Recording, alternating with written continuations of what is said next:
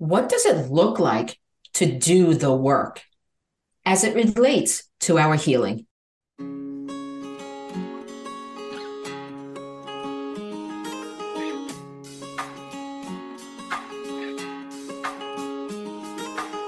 Hi, I'm Maggie. And I'm Dina.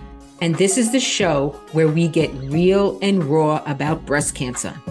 The fear, the love, the changes, the surprising gifts, and the celebrations in it all. At the end of the episode, we will be asking you to share your real and raw insight from this conversation. Are you ready to dive into today's episode?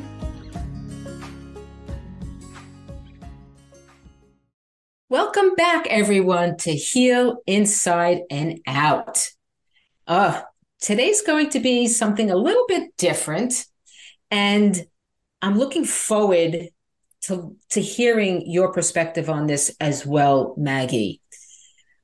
When we are healing, our ongoing healing, the per- the personal perspective of something called doing the work. And what does that mean to me, to you, our listeners, and what does it look like? And I just want to kind of start with saying when I got diagnosed and I had my treatment plan and my surgical plan, I had tunnel vision. I was, if our audience could see us now, our listeners, I'm like, you know, the blinders are on here with my hands. I had that tunnel vision and I was just focused on what I needed to do to survive. It was chemotherapy. It was my surgeries, um, which lasted, my chemotherapy was a year, and surgeries have been ongoing. And I really, truly didn't focus on what I know now to be personal development. I wanted that cancer healed. I wanted it out of me. I wanted that roadmap, the whole treatment process, everything. And it truly wasn't clear to me about doing certain things for me to heal. And I was all over the place, to be honest with you. And I realized once I was done with the treatment process and I was told I was in remission, that's when my work started. And I realized I wasn't the same person. My story has changed. I needed to change. I looked at things very differently. And I'm going to say something that a lot of people do say. I honestly feel I got a second chance in life. I love and that. And yeah, it was, it was, it made me realize that I needed to take a step back and look at now doing some work and set certain boundaries. And I listened to podcasts. I, you know, I started journaling. I did a little bit of journaling through my treatment plan. My journaling was really, truly coloring books, to be honest with you. Oh, I love that. I love you coloring. know, I just kind of did things like that. Did I do meditation? No, I was too focused in, on going to work, still eating healthy, still working out, still taking care of my students at the college I was working at when I was dealing with this. What, those are the things I needed to do to, to survive. And it wasn't till, I don't know, a year or two later that it hit me like a ton of bricks. And there was a woman that I know, and it's so ironic how our stories, our journeys are different, but some of our stories are the same. It was a nutritionist that I knew who had the same diagnosis as you and me, H E R two triple positive. And she was like me too, just straightforward. Let's get the cancer out. Let's get this done with. Let's get through this treatment. I'll worry about everything later. And she said to me, mark my words, one day it's all going to come crashing down and you're going to realize that the cancer was a gift. So I'm I'm busting at the seams here to find out what your perspective, or hear what your perspective is on doing the work, because I know your work is a little bit similar to mine, but you had a totally different way of thinking about it and doing it, to be honest with you. Well, I did. And I guess after I listened to how you explained that, Dina, I is it is it safe to say that for you, it was about getting healthy and getting to the other side of cancer, and yes, then thriving and being happier in this second chance that you got? Yes, after. Exactly. Mm-hmm. For me, the best way to articulate how I define my own doing the work, or what I needed the work to look like, mm-hmm, was doing it all. And I love how you said roadmap, because the day I was diagnosed, and I think I shared this in another episode, but the day I was diagnosed and I sat in my chair, and after I had those initial conversations around why me, why now, all of that, I mm-hmm. drew out my roadmap. And I was yes. like, okay, I know I'm going to have to do some chemo, and then I'm going to have surgery, and then I'm going to have radiation, and then I'm going to have more chemo. I don't know how many, I don't know what the timeline is, but I'm going to pick a date, get it that my, and I called it my get the cancer out of me date. Yes. And what was interesting is I set that aside then. Now that I have a picture, mm-hmm, then it was almost like, holy shit. Yes. What, mm-hmm.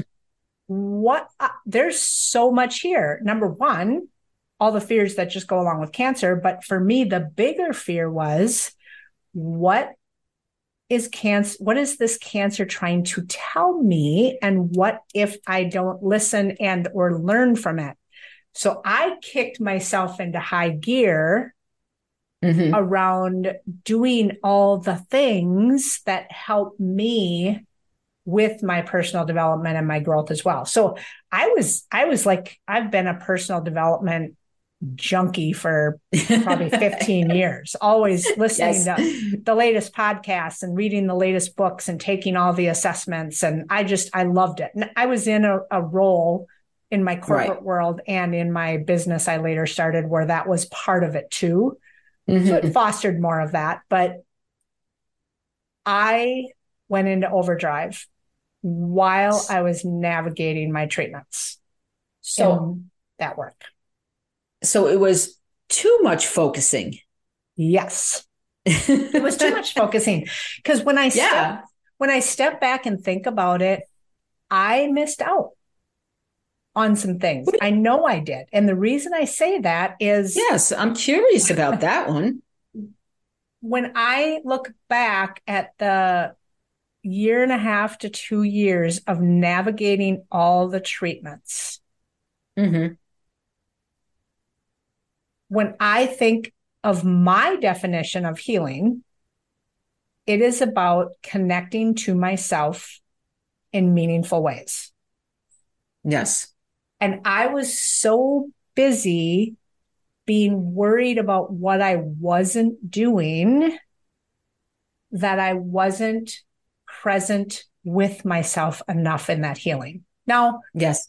I'm going to be gracious. I'm going to, yeah. And mm-hmm. I'm going to be gracious with myself. There were times that I, I was right. But it took, it stole from my moments, or I let it steal from my moments, because I was so preoccupied with all the stuff I got to learn and do and grow through and change and be a better person, be a different person. To your point, boundaries that I have to learn how to set, new right. things, you know, that I have to address with my relationships that maybe I wasn't happy with, stopping my four P's, as I call them, perfecting, performing, pre- proving, and pleasing. Right, right. So what's, what's striking me as you're speaking is I didn't, I kind of did the same thing. I mean, I didn't do too much focusing on personal development and running into podcasts and, and, you know, all the assessments and, and, and all of that kind of stuff. But I didn't take, as I'm, as I'm listening to you, I'm go uh, kind of swallowing a little hard here, because All I did was focus in on going to work and keeping my life as normal as possible. That's a great point. You did do that's, that. I did do that. And as you're talking, I'm going, well, I kind of did the same thing. I t- did too much focusing on keeping my life as normal as possible. Work, firehouse, raising, you know, the kids were adults, but, you know, household stuff, family issues, um, you know, once again, like I said, eating healthy and working out, that was, that was part of my normal routine that I didn't set aside time to just reflect and learn about myself. Like I said, I did it after I was totally done with treatment.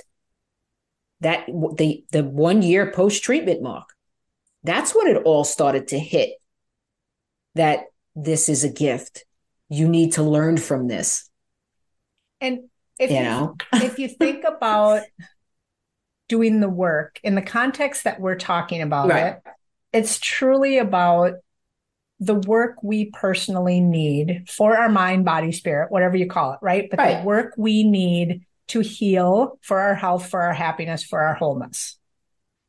I gave myself permission mm-hmm. while I was navigating my treatment to go into overdrive and overachievement okay. mode, to do the journaling, to practice the meditation more, to, you know, take more of that time. Right. And here is well the, where the work fell down for me. Okay. When I got to the other side of the actual treatments, I stopped giving myself as much permission.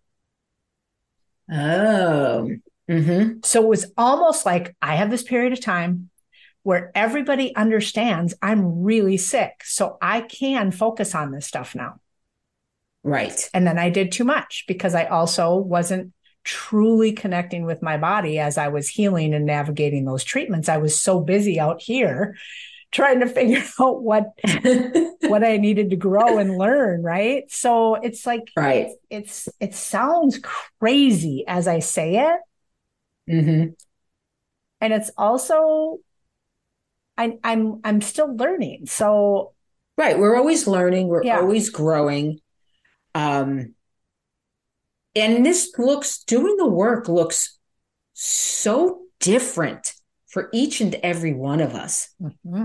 We all need to figure out what works best for us as we navigate this. And, you know, it, I keep going back to realizing that from the point of the year, one year post-treatment up until today, I'm like, oh, that's it. I'm going to do this because I want to now. I'm going not, I'm not going to do that because I don't want to, you know, saying that yes, saying that no, you know, setting aside specific time for myself, and, and then also setting time with your loved ones or friends or even work. I mean, you have to learn how to set the priorities and set the boundaries, even in a work environment. Mm-hmm, and that's absolutely. something, and that's something I learned just a few years ago when it came to, you know, working. My, one of my last jobs was working for a doctor in a, in a, in a doctor's office. And then I was just like, no, I got a different purpose here. And you know, I decided to, you know, go into the health and the life coaching and wellness realm and start my own business because I realized that, that the cancer taught me and made me realize that I had something different to give. I, I love it's, how you just said that. I've, I've learned that there's more and more to give.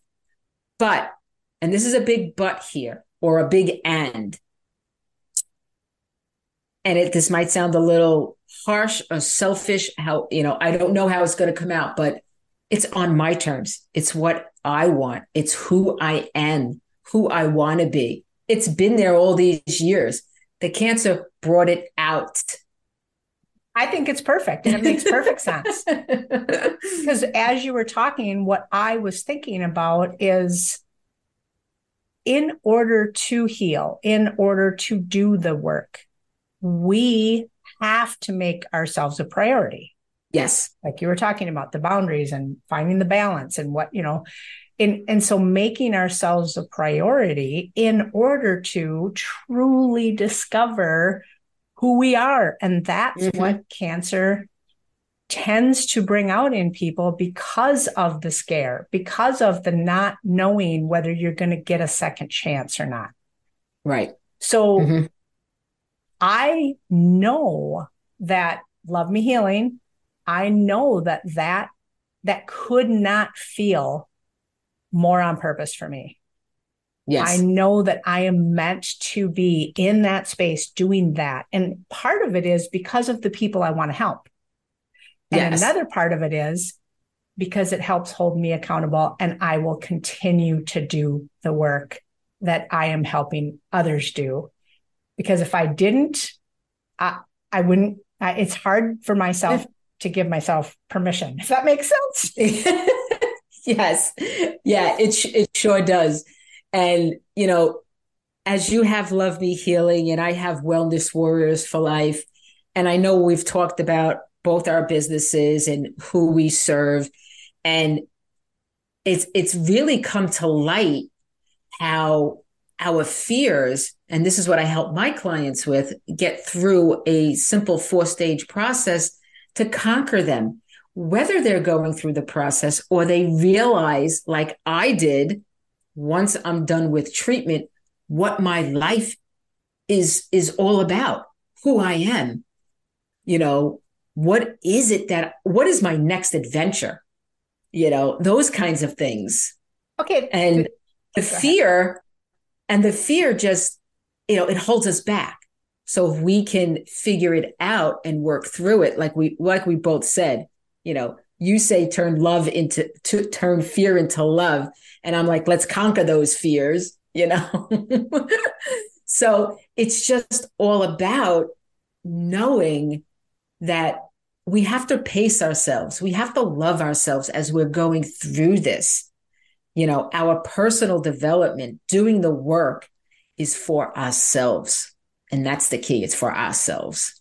I, well, and I love that. And what this conversation just got me so excited about. This is not a sales pitch, but no, Love Me no. Healing and Wellness Warriors is we're helping others do their work. Yes. And discover yes. what it looks like in order to be meaningful work to them. And I, I mean, we both do it in our different ways, right? And I just, exactly that, that just struck me. And that's what I mean. Yeah, it's not and, a sales pitch. It just came to me. It's like, that's what we're doing. That's what we're doing. And that's also what came out of the podcast, Heal Inside and Out.